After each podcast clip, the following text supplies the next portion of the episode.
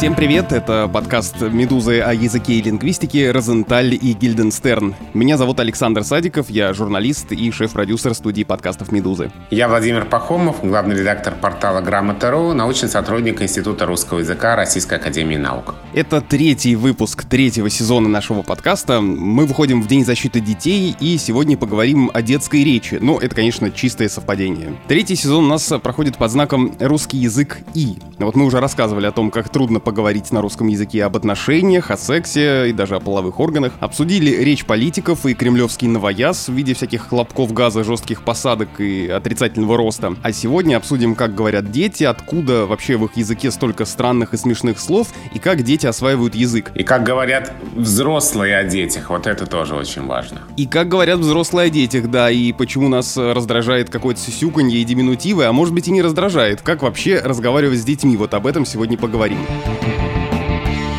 Ну и также впереди у нас ответы на ваши вопросы, которые вы присылаете на почту подкаст собакамедуза.io. Но сначала важная информация от партнера этого эпизода. Взгляните на привычные вещи по-новому с нашим партнером Московским кредитным банком. МКБ предлагает сделать ваши траты выгодными. Для этого у банка есть Москарта. Карта, которая удивит вас не только своими возможностями, но и необычным вертикальным дизайном. Подключайтесь к бонусной программе. Возвращайте до 5% баллами МКБ бонус от привычных покупок. Один балл равен 1 рублю. В отделение банка ходить не нужно. Карту вам бесплатно доставит курьер. Подробные условия на сайте Московского кредитного банка mkb.ru. Вопрос от Екатерины. Слушала ваш выпуск, где речь шла о коронавирусной инфекции с точки зрения лингвистики. Это, напомню, выпуск, который называется «Инфодемия, коронарка, санитайзер и самоизоляция. Как коронавирус меняет русский язык». Найдите и, и послушайте его, если вы еще не слышали. Это было в прошлом сезоне нашего подкаста. И вот Екатерина спрашивает. Хочу еще раз уточнить некоторые моменты. В одном из местных СМИ встречают такое. Выплаты медикам за работу с ковидными больными. А, умер ли человек от э, основного заболевания ковид сопутствующие ситуации по ковиду. А что из этого и насколько правомерно с точки зрения языка? И еще вопрос по поводу слова ковид. Оно образовано путем аббревиации в языке источники, а в русском это калькирование. Так ли это? Все именно так. Э, ковид – это аббревиатура коронавирус disease, то есть заболевание коронавирусной инфекцией. Это аббревиатура в английском языке, в русском языке. Сначала тоже вроде бы писалась большими буквами, но очень быстро, прям мгновенно а слово «ковид» стало употребляться практически как обычное существительное мужского рода второго склонения, потеряло большие буквы, стало склоняться и вообще стало вести себя как совершенно обычное нормальное русское слово. И столь же мгновенно обросло разными производными, там ковид-диссидент, например, ковидарий, ковидник, ковидло, ковидец и так далее и тому подобное. Как мне кажется, это как раз доказывает, что русский язык не собирается умирать, гибнуть, портиться, сдаваться. И здесь нужна опять твоя гениальная песня про падение грамотности. Русский язык не собирается сдаваться коронавирусу и ковиду, и, и как бы он ни назывался. А правильно ли писать ковид маленькими буквами по-русски? Ну, для того, чтобы мы могли сказать правильно или неправильно, должна быть норма, да, должна быть нормативная рекомендация. Ее, конечно, пока нет. Этого слова нет ни в одном словаре, это слово только осваивается русским языком, и поэтому здесь нет правильного и неправильного. Я думаю, что именно очень хорошее слово уместно. Уместно писать слово «ковид» уже маленькими буквами, но это именно то, что редакция каждого СМИ должна решить внутри себя, и этому просто принятому решению следовать. Еще были вопросы, когда только-только появилось это слово, как правильно говорить, ковид или ковид. Но кажется, что сейчас даже этот вопрос уже можно и снимать, потому что ковид употребляется в подавляющем большинстве случаев именно с таким ударением. Посмотрим, что будет с этим словом дальше. Посмотрим, останется оно или не останется, или останется именно как такое оказиональное образование, характеризующее ситуацию первой половины 2020 года. Может быть, нам так все это надоест, что мы вообще не захотим это слово больше никогда использовать. Как мой шестилетний сын э, подбегает к работающему радиоприемнику и выключает его со словами «опять про этот коронавирус». Ну и про детскую речь наконец-то зашел у нас разговор. А, на самом деле она такая интересная, что можно часами перебирать одни только слова новые, которые придумывают, невольно придумывают дети. Ты, Володя, наверняка можешь россыпь привести каких-то таких примеров из э, собственного опыта. Я вот помню себя в детстве, любил слушать Олега Газманова. Это был мой главный певец, когда мне было 4-5 лет. Я бегал по комнате, напевал его песни, и в том числе там была песня, в которой в оригинале далее. Пелось «А, «А я девушек люблю, я их вместе соберу». Но, видимо, что-то мне казалось то ли неправильным, то ли я не мог нормально расслышать, но я всегда считал, что я их вместе сам беру. А или я писал «медведица» через «ся», потому что мне казалось, что это такой глагол. Были ли у тебя такие в твоем детстве забавные ситуации? Или вот э, что-то ты вспомнишь из э, речи твоего сына? Очень классно, что ты об этом заговорил. Мне кажется, что и наш сегодняшний разговор хорошо бы построить так, чтобы он распадался на несколько частей. Это, во-первых, то, как говорят дети и почему они говорят именно так. Это то, как говорят взрослые о детях и почему взрослые говорят именно так, и почему это тоже предмет для холивара. Хотя, казалось бы, мы говорим о детях, цветы жизни и все такое, и по этому поводу тоже яростно ругаемся. И третье, эта тема тоже очень классная, как мы с тобой говорили, как вообще говорили взрослые, когда были детьми, и как тут не вспомнить прекрасную цитату из «Маленького принца», да, все взрослые когда-то были детьми, только мало кто из них об этом помнит. Вот хорошо, что мы об этом помним. Ну, а отвечая на твой вопрос, конечно, у меня тоже в детстве были ситуации, когда я не понимал каких-то слов из песен. Самое интересное, что это нисколько не мешало их петь. Я думал, что, ну, ладно, это просто какие-то взрослые слова, которые я не знаю, которые я узнаю когда-нибудь потом, но это совершенно не мешает мне петь эти песни.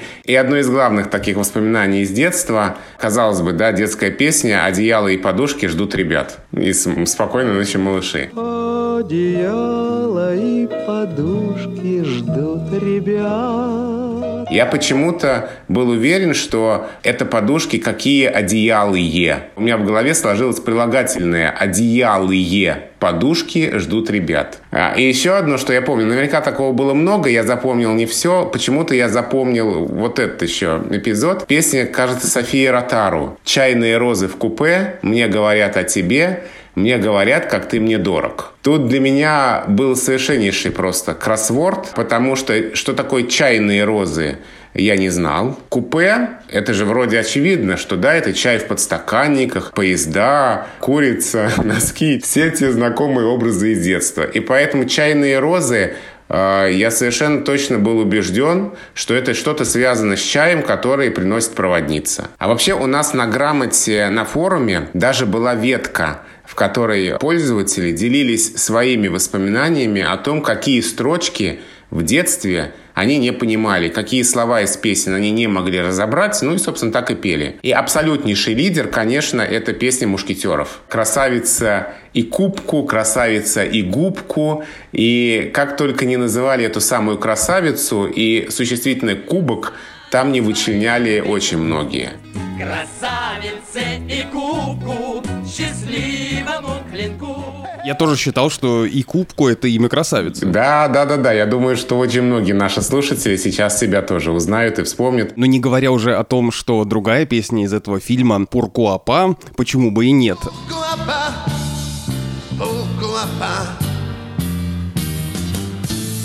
Почему бы нет? Всегда слышалось кому-то как э, полклопа или э, еще как-нибудь э, куклопа, например. И строчка, слова, которые следуют за этим выражением, почему бы и нет, легитимизировали любую фразу до этого. Потому что, что бы ты ни сказал, ну а почему бы и нет, действительно. Так, ну хорошо, это мы про свои проблемы со слухом поговорили. А теперь что ты записываешь за своим сыном? Ну, когда он был совсем маленький, мне было интересно, сейчас ему 6 лет, вот буквально на днях исполнилось. Когда он только начинал осваивать речь, мне было интересно записывать, какие слова, а, как в его речи искажаются и как постепенно а, речь становится понятной. Я, например, записывал, как он говорит «лисичка и заяц». Он, когда ему было, по-моему, года полтора, говорил «и сись», и «а боясь. Вот это, ну, такие вещи я записывал. Я думаю, что каждый из родителей примерно такое записывает. А сейчас мне интересно записывать те случаи, и мы об этом сегодня обязательно поговорим, когда ребенок что-то говорит, в общем-то, может быть, правильно с точки зрения системы языка, но неправильно с точки зрения нормы. Потому что ведь любой живой язык, он э, далеко не всегда логичен, далеко не всегда последователен, и в нем есть колоссальное количество разных неправильностей с точки зрения такой сухой логики, отклонений от, э, казалось бы, привычных знакомых моделей, исключений, подправил и прочего-прочего, что мы сами осваиваем в процессе изучения языка, а, в общем-то, не отдавая себе в этом отчета. А в голове у ребенка язык системен абсолютно. Язык в голове у ребенка такой, каким он был бы, если бы его создавали искусственно. Вот, наверное, так можно сформулировать. И вот именно такие вроде бы системные вещи, которые не являются правильными, мне интереснее всего наблюдать и записывать. Ну, например, из последнего я очень долго отучал сына говорить э, на табле. Мы с ним любим ходить к ближайшей платформе, особенно сейчас во время карантикул. Это стало одним из самых наших частых занятий. Ну, куда-то хочется выбираться, какие-то развлечения все-таки ребенку придумывать. И вот мы ходили к ближайшей платформе и наблюдали электрички, поезда, э, смотрели, какой поезд куда уходит. И он меня спрашивал, что там сейчас пишут на табле. И я очень-очень долго ему рассказывал, что правильно на табло. И, в общем-то, вполне понятно, откуда это на табле берется. Если можно сказать на окне, то почему нельзя сказать на табле? Это ведь тоже системно. Ну а потом уже, я думаю, когда он вырастет, он узнает, что есть склоняемые и несклоняемые существительные. А вот э, я нашел словарь детских словообразовательных инноваций. На самом деле очень много есть разных изданий э, и в интернете, и в э, виде бумажных книжек словарей детской речи, и в том числе э, один из таких словарей — это вот как раз словарь словообразовательных инноваций, который впервые издали еще в Германии в 2001 году, а затем несколькими годами э, позднее издали и в России. Разработан он российскими лингвистами, и там, например, есть такие э, примеры. «Госпожиха» — это женский вариант слова «господин». Девочка говорит, что дядя вошел и сказал «господа и госпожихи». Или глагол «длиннеть» в значении «становиться длиннее». Но ведь это логично, а он длиннеет и длиннеет. Почему бы так не сказать? Или «молоточить», то есть бить молоточком. Оказывается, все эти явления и все то, о чем мы с тобой говорим, изучает целая наука, которая называется, как я выяснил, я сегодня как эм, студент, который готовился-готовился и должен все успеть рассказать на, на экзамене. Я правда учил, я правда учил, как преподавателя зовут только, извините, пожалуйста. Так вот, это, это э, все изучает наука онтолингвистика наз, называется, причем, э, как я понимаю, это название и далее российские лингвисты, среди них э, Стелла Цейтлин, пожалуй, одна из ведущих ведущих специалистов по детской речи э, в России. И вот э, она пишет, что изучать детский язык, мне вот это понравилось, э, изучать детский язык, чтобы понять э, язык взрослых, призывал в свое время еще Бадуэн де Куртене, тот самый, которого я никак не мог запомнить, Иван Александрович. То есть это было еще на рубеже 19-20 века, но на самом деле только с э, изданием книги Чуковского, Корнея Чуковского «От двух до пяти», а это 1928 год, только тогда эта тема как-то в широкий такой научный и околонаучный обиход вошла, и лингвисты стали пристальнее смотреть за этим явлением. Книга «От двух до пяти», наверное, у многих на слуху, потому что она выдержала десятки переизданий. Я с удовольствием ее перечитал перед э, записью подкаста, потому что, на самом деле, это такая книга, которую можно начать читать с любого места и окунуться в нее, и провести прекрасно целый час, э, читая ее как э, замечательный лангрид о детском языке. Там столько великолепных наблюдений, которые, как мне кажется, до сих пор совсем не устарели. Книга действительно гениальная, а книга, которую можно читать и перечитывать, э, полностью согласен. Я тоже ее очень люблю. Я вот не сопоставлял наблюдения Чуковского и свои наблюдения за собственным сыном, а, но мне кажется, что если бы я такую задачу перед собой поставил, то было бы много общего. А, и действительно, если мы говорим о том, что дети очень любят образовывать слова по тем моделям, которые им кажутся естественными и правильными. Но вот, например, еще из моих наблюдений, тоже ничего, в общем, такого экстраординарного. Если есть йогурт малиновый, если есть йогурт апельсиновый, то, конечно, ребенок говорит йогурт черниковый. И здесь уже нужно э, обращать внимание, что йогурт черничный, а не черниковый. На самом деле, я еще хотел бы э, обратить внимание вот из современных публикаций, потому что об этом же пишут по-прежнему, и очень много именно российских исследований на эту тему Есть книга доктора филологических наук Светланы Бурлак «Происхождение языка». Она вообще посвящена в целом тому, как у человека, как у вида появился язык, э, как он формировался. Но там есть одна из глав, где очень подробно с ссылками на нейробиологов, на исследования, на экспертов по детской речи, там очень подробно описано, как у детей формируется язык, вообще какие процессы в мозге происходят в этот момент, как меняется восприятие слов языка с возрастом, там, в год, в два, в пять, в десять лет и так далее. И, э, в частности, Светлана Бурлак пишет, что к третьему году, например, ребенок уже начинает усваивать грамматику. Причем я знаю, что лингвисты и другие ученые э, ведут э, споры уже много лет о том, является ли грамматика врожденной или приобретенной. И Светлана Бурлак, в частности, в книге пишет, э, что грамматика не может быть врожденной, и убедительно это доказывает. Ну а как она может быть врожденной? Откуда э, в голове могут сформироваться представления о том, как правильно употреблять слова того языка, на котором с тобой заговорят родители. Ты же не знаешь в момент зачатия, кем ты будешь. Поэтому я не представляю себе, как грамматика может быть врожденной, и, конечно, она приобретенная. А, ребенок слышит речь взрослых, и, в общем, у него в голове формируется представление о грамматических законах языка. А еще я прочитал, и вот это как раз э, к вопросу, как дети формируют слова, вот то, о чем мы с тобой начали говорить, а, потому что когда словарный запас э, детей достигает там 50, ну, может быть, 100 слов, ребенок начинает их э, пытаться комбинировать и произносит выражения, которые из двух частей состоят или из двух слов. И Стелла Цейтлин как раз приводит такие любопытные примеры. Например, в год с небольшим мальчик, увидев жеребенка, называет его Тпру-ля-ля. Тпру, до этого он этим буквосочетанием называл лошадь, а словом ля-ля маленького ребенка. Другой мальчик называет гараж Биби-дом. Это дом для машины, в общем, не каждый из нас э, сможет создать э, такой образ. Это прям лингвистическая задача или вопрос для что, где, когда? Слово такое-то на таком-то языке значит это, а слово другое значит это. А теперь, внимание, вопрос, что значит на этом языке слово... А теперь, внимание, вопрос, что в черном ящике. Да. Я помню, что как-то в компании друзей, молодых родителей, у нас зашел разговор о детской речи, и вот родители трехлетнего мальчика а, задали нам такую задачу, такой квест, над решением которого мы бились, кажется, полвечера. Они просто спросили, какую игру ребенок назвал этим словом, какую игрушку ребенок назвал этим словом словом. Я, к сожалению, не помню этого слова. Я не воспроизведу, а то бы я тебя бы им помучил. Но я точно помню, что мы перебрали вообще, по-моему, все существующие варианты детских игрушек, детских игр, персонажей из всех мультфильмов от Лунтика до Фиксиков. И так и не смогли догадаться, что же имел в виду э, ребенок.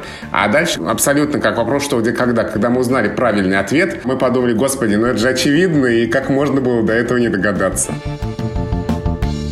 еще я, я тут сегодня выступаю на позиции умника, который много книжек прочитал и теперь их активно пересказывает. Но на самом деле это очень э, любопытные замечания, и когда ты начинаешь э, вдумываться, ты понимаешь, что все у нас очень хитро, сложно и при этом очень правильно и любопытно устроено. Вот, например, когда, это тоже об этом э, пишет Светлана Бурлак в своей книге «Происхождение языка», в два года дети могут составлять слова в предложение, но при этом они еще не умеют строить тексты и вести какой-то осознанный диалог. Она приводит э, сказку, которую сочинила э, девочка в два года и три месяца, и там э, такой текст. «Жил-был золотой цветочек, а навстречу ему мужик. О чем же ты плачешь? А как же мне бедному не плакать?» В рассказах э, маленьких детей э, тема возникает как бы ниоткуда, а персонаж может быть неизвестный, причем собеседнику, может быть просто обозначен местоимением. События не в том порядке, в каком они происходили. То есть нарушена вот эта какая-то логическая связь текста, к которой мы привыкли. При этом, когда ты читаешь э, вот э, эту сказку, например, этой девочки, то это просто хармс какой-то. Ты выступаешь э, как умник, да?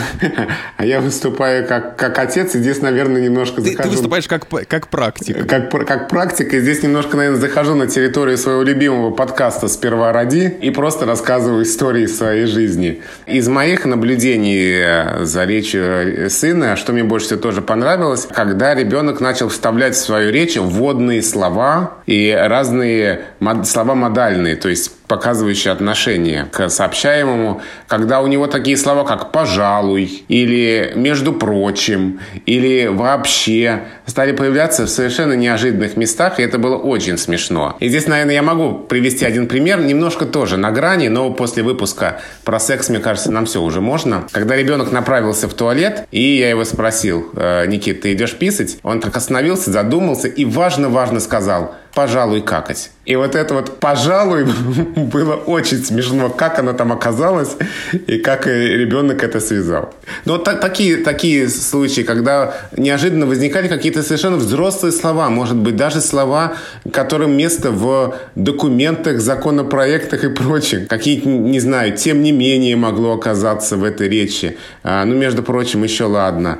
А, или к слову. Ну, видимо, просто замеченные в речи кого-то из взрослых и случайно так вставленные в текст в неожиданном месте, и это было довольно забавно и весело. Получается, что э, дети формируют свой э, лексический аппарат из нескольких источников. То есть, с одной стороны, они много слушают того, что происходит вокруг, как говорят люди, и какие-то, может быть, даже, опять же, э, неосознанно подцепляют э, слова и выражения, которые потом у них вылетают. И с другой стороны, это то, о чем мы говорили, это конструирование по какой-то модели слов, которые с точки зрения нормы русского языка оказываются неправильными, но с точки зрения этой модели по аналогии с чем-то оказываются вполне логичными. Абсолютно так. А конструирование еще один из моих любимых примеров. Ведь для ребенка не всегда очевидно привычное нам деление на одушевленные и неодушевленные, на живое и неживое. А для него в каком-то возрасте и машины живые, и автобусы живые. И мой сын очень долго склонял названия разных видов транспорта как одушевленные существительные. «Давай посмотрим этих самосвалов», — говорил он, «или этих автобусов». То есть у него винительный падеж совпадал с родительным, как у одушевленных существительных. Они для него были живыми. И его язык это прекрасно отражал. Он употреблял их так, как они бы точно совершенно употреблялись бы абсолютно правильно с точки зрения грамматики, если бы были существительными одушевленными. Слушай, ну, э, знаешь ли, у людей, живущих в мире мультфильмов э, «Тачки» и антропоморфных игрушек и всего остального, машины, самосвалы, автобусы становятся живыми, я ничему не удивляюсь. Ну, он тогда не смотрел, он вообще не смотрел мультфильм «Тачки». Это он сам, это его собственное наблюдение за языком, попрошу. Это не влияние фильма «Тачки». Ну вот э, упомянутый мной э, доктор филологических наук Стелла Цейтлин еще приводит такой интересный пример. Э, слово «очки», да? Один предмет называется существительным множественного числа. Это тоже для, для ребенка какая-то аномалия, предмет-то один. Конечно. И с этим дети не сразу примиряются. И она приводит в пример э, девочку, которая говорила, сначала говорила, часы висят, как взрослые, правильно говорила, а потом через некоторое время вдруг стала говорить «часа висит», ну как бы в единственном числе. Ее бабушка забеспокоилась, но э, через некоторое время снова девочка стала говорить «часы висят». И она прошла вот этот очень интересный путь, когда она просто повторяла то, как говорят взрослые, потом она поняла, что грамматика э, устроена немножко по-другому, и есть множественное единственное число, и поняла, что это множественное число, и значит надо говорить в единственном, раз есть часы, значит есть и некая часа. Потом она опять же дошла до того, что это это не является нормой. И уже стала говорить, часы висят, просто потому что она поняла, что это уже является правильным вариантом, а не потому что она бездумно повторяет. И вот это удивительная штука, как э, дети проходят этот путь. И, наверное, абсолютно все дети хотят, чтобы если есть римский папа, то была римская мама. Если есть папка для бумаг, то должна быть и мамка для бумаг. Вот у меня, у меня в детстве абсолютно была в голове эта система. Я удивлялся, где же мамка, если есть папка. Да, мне тоже так казалось. И э, вообще наверное, сейчас э, с высоты нашего прошлого сезона мы должны сказать, что это андроцентричность русского языка.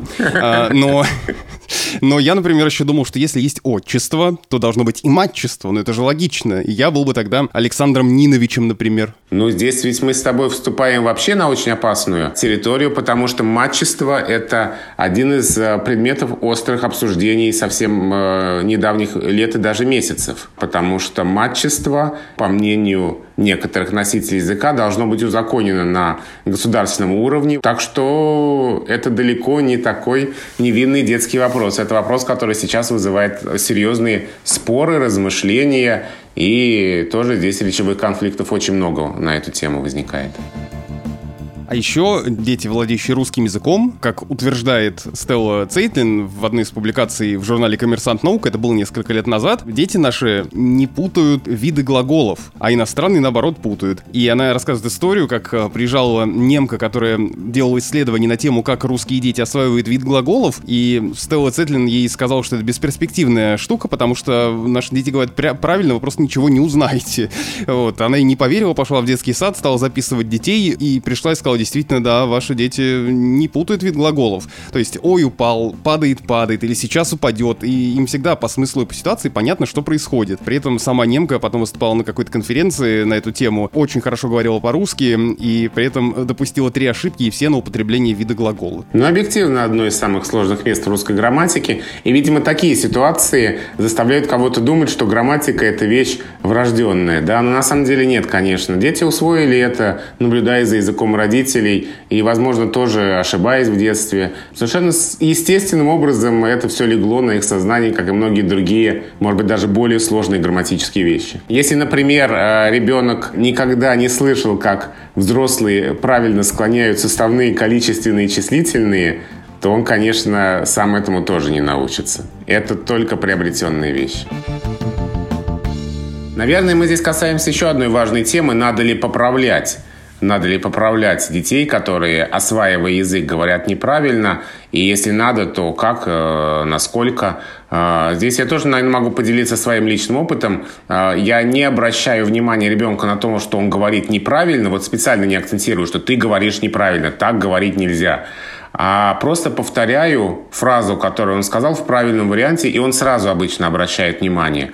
То есть вот с этим на табле я после этого сразу говорил на табло. И он поправлялся тут же, говорил, на табло. И так вот, э, прокрутив это раз 150, а на 151 раз он сам сказал уже на табло. А у Чуковского, на самом деле, в его книге «От двух до пяти» есть э, целый раздел «Воспитание речи», в котором он обсуждает этот вопрос, нужно ли поправлять, нужно ли э, все оставить как есть, или, может быть, вообще можно восхититься этими удивительными неологизмами, которые вылетают из уст э, детей, и срочно бежать их записывать и потом всем показывать. Так вот, у него там э, мысль, не надо хвалить детей, когда они говорят что-то такое смешное, забавное и необычное, что типа о, как ты метко подметил, при том, что поправлять их вот ну, прям явно одергивать тоже не надо. И вот он приводит пример, девочка Алена, пять с половиной лет, стала как-то говорить своему деду, что у тебя в голове сено, а если мозги, так уж очень недодумчивые. А дед, вместо того, чтобы пристыдить грубиянку,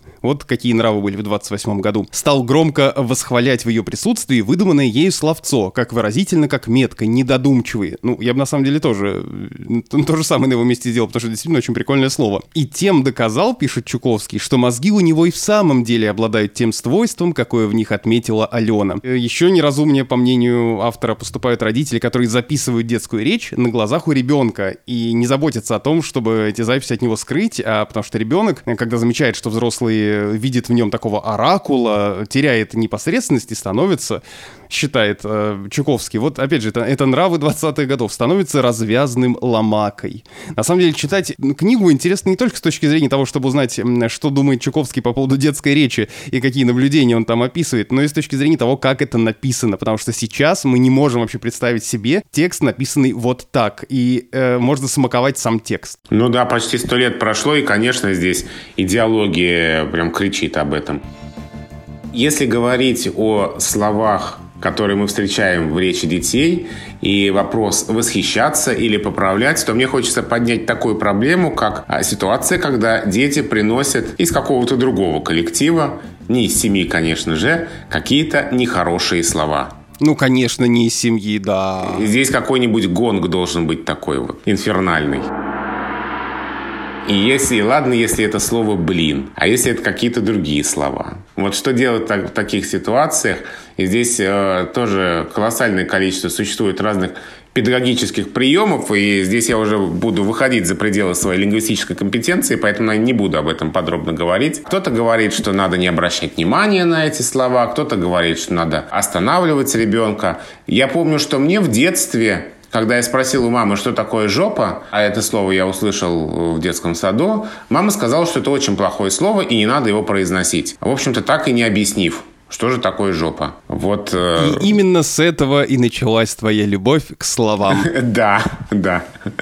Возможно, именно с этого. И, конечно, Никита сейчас тоже приносит э, кое-что из э, сада, он уже и жопу приносил, и слово «блин» приносил. Похлеще, кажется, еще пока не звучало, и я думаю, что я буду делать, когда он принесет то, что председатель орфографической комиссии РАН Алексей Дмитриевич Шмелев называет скверно-матерной бранью. Ну вот буду как-то пытаться справиться. Может быть, действительно не особо обращать внимание, э, чтобы ребенок не подумал, что произошло что-то сверхъестественное и не запомнил эти слова. Не знаю, идеальный это прием или нет. Я вот делюсь прямо сейчас своими размышлениями. Кстати, если кто-то из слушателей нашего подкаста поделится своими педагогическими приемами, я буду благодарен. Но вообще говоря, я стараюсь все-таки а, оттаскивать ребенка от таких компаний, как, где он может понабраться разных нехороших слов, на той самой платформе, где мы смотрим поезда, и где мы запоминаем, что правильно не на табле, а на табло. Там контролеры, не в обиду будет сказано контролерам с платформы Маленковская, иногда говорят великим могучим русским языком. Теми словами, которые я не могу произнести, даже если ты их потом запикаешь. Мне приходится каждый раз раз быть на чеку и следить за тем, чтобы ребенок не обращал внимания на то, что говорится совсем рядом с ним. Но, к счастью, шум поездов и электричек а, очень часто эти слова заглушает. Подожди, так а он же все равно эти слова узнает. Узнает, конечно, но пусть узнает попозже.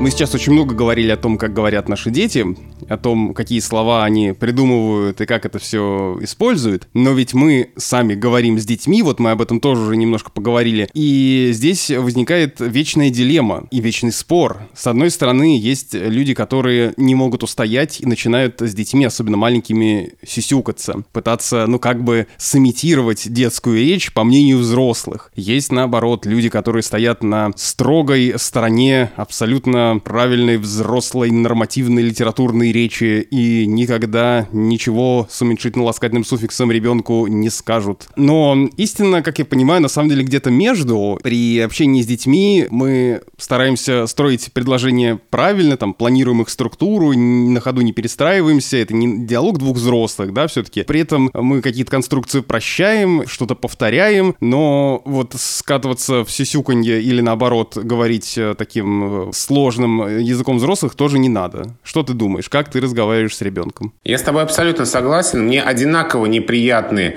обе крайности. И когда с ребенком сюсюкают «ути мой халюсенький», и когда в разговоре с ним всячески стремятся избегать вообще любых уменьшительно-ласкательных суффиксов и предлагают расстрелять за употребление слова «годовасик», ну, других родителей. Ну, давай сначала о сюсюканье. А, конечно, так нельзя говорить с детьми, потому что ребенок должен слышать правильную речь взрослого человека, обращенную к нему. Он же ориентируется на эту речь, как он узнает правильное употребление, если с ним будут говорить вот таким языком. И из тех слов, которые вот меня здесь больше всего злят, это то самое слово «писить». Вот нет в русском языке слова «писить» или «писять». В русском языке есть слово «писать». И именно так, как мне кажется, надо говорить с ребенком, чтобы не было вот этих всех неправильностей и чего-то, что ребенок сам усвоит и дальше будет воспроизводить. С одной стороны. А с другой стороны, мне тоже глубоко неприятна позиция, когда из речи стараются изгонять всякие слова с уменьшительно-ласкательными суффиксами. Это, мне кажется, совершенно нормально и естественно, когда, например, у большого взрослого сильного папы рука, а у малыша ручка. У большого взрослого сильного папы нога, а у малыша ножка. Не просто так есть в русском языке уменьшительно-ласкательные суффиксы. Они для этого и существуют. Для этого они языку и нужны. Чтобы все-таки как-то описывать разные явления немножко разными словами. На самом деле у лингвистов есть объяснение, откуда берется сюсюканье по отношению к ребенку. И на этот вопрос прекрасно отвечает Максим Крангаус, известный наш лингвист, которого мы тоже часто цитируем в нашем подкасте, и который приходил к нам в гости во втором сезоне. Но вот это один из самых распространенных действительно приемов в разговоре с детьми, говорит Максим Крангаус, то, что можно назвать имитацией. Это попытка подражания ребенку. То есть мы начинаем говорить так же, как ребенок, то самое сюсюканье. Мы имитируем звуки. Ребенок не выговаривает все звуки, и мы тоже начинаем не выговаривать какие-то звуки. Но взрослый пытается, но не может точно воспроизвести эти детские звуки, потому что артикуляция наша, она устроена иначе немножко. Уже мы не можем говорить так, как ребенок. И поэтому у нас не получается э, говорить с точностью, как говорят дети. И поэтому сюсюканье оказывается несколько бесполезным. И именно поэтому лучше так не делать. Я тут полностью согласен. А второй прием, который выделяет Крангаус, это замена а, местоимений именами или словами. То есть это когда ребенку не говорят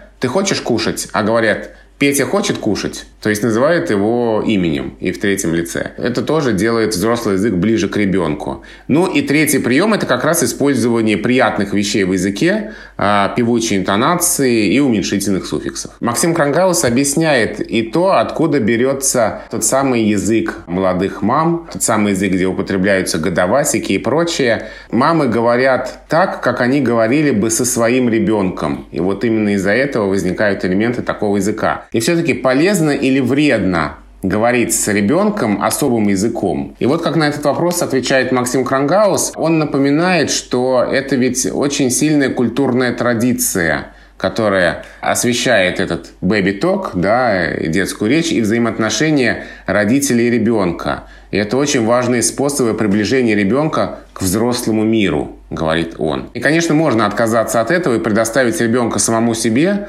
а, поставить его в позицию человека, который изучает взрослый мир самостоятельно, но, говорит Крангаус, а, это чрезмерный отказ от сотрудничества и нивелирование различий ролей взрослого и ребенка. И Максим Анисимович э, утверждает, что бэби-ток возник в человеческой культуре не случайно, и, по его мнению, все-таки не стоит от него так легко отказываться. И вот я с этой позиции совершенно согласен. Мне кажется, что это очень важный, такой культурно значимый элемент – нашего языка, нашей речи, и очень здорово, что он есть, и пусть он будет. Но особенное раздражение вызывает излишнее количество этих уменьшительно-ласкательных суффиксов. И если мы каждое слово вот так вот переворачиваем, придумываем даже новые слова, потому что, наверное, нет смысла на этом останавливаться. В интернете есть сотни, наверное, подборок разных э, слов с форумов родителей, в том числе там э, это пресловутая годовасик туга серии и куча-куча десятки других слов. Но понятно, что мы не можем осуждать э, всех этих людей. Они делают это из лучших побуждений. Я на самом деле не очень понимаю, за что здесь можно осуждать говорящих так, потому что понятно ведь, откуда берутся все эти слова. От э, огромной любви и нежности к малышам, и этих чувств очень много, вот и получается, что употребляется слишком много слов с такими уменьшительными суффиксами. Конечно, кого-то они могут раздражать. Но с другой стороны, когда я вижу вот эти ожесточенные споры в интернете, когда любовью к русскому языку мотивирует запрет на употребление подобных слов, вот у меня так, только такая фраза в голове. «Господи, помоги мне выжить среди этой смертной любви к русскому языку». Вот мне кажется, любовь к русскому языку тоже должна иметь границы, а любовь к детям может не иметь границ. Я вот так считаю. Ну вот на этом заканчивается третий эпизод третьего сезона подкаста «Медуза. Языки и лингвистики. Розенталь и Гильденстерн». Розенталь и Гильденстерн — это мы. Я Александр Садиков, журналист. Я Владимир Пахомов, научный сотрудник Института русского языка Российской Академии Наук, главный редактор портала «Грамота.ру». Пишите нам письма на почту подкаст собакамедуза.io. В начале каждого эпизода третьего сезона мы стараемся отвечать на ваши сообщения, на ваши письма. Подписывайтесь на нас, мы есть на всех э, основных платформах, во всех ваших любимых подкаст-сервисах. Apple Podcast, Google Podcast, Spotify, CastBox, Bookmate, Яндекс Музыка, в общем, везде, где вы слушаете подкасты, даже если вы делаете это на YouTube. Ну и, конечно же, слушайте другие подкасты Медузы и выпуски, которые мы посвятили детской речи, не порекомендовать наши подкасты «Сперва ради», которые ведут три отца Владимир Цибульский, Юрий Сапрыкин и Александр Борзенко, и подкаст «Ты же мать», который ведут три матери Настя Красильникова, Настя Хартулари и Александра Довлатова. Спасибо и до новых встреч!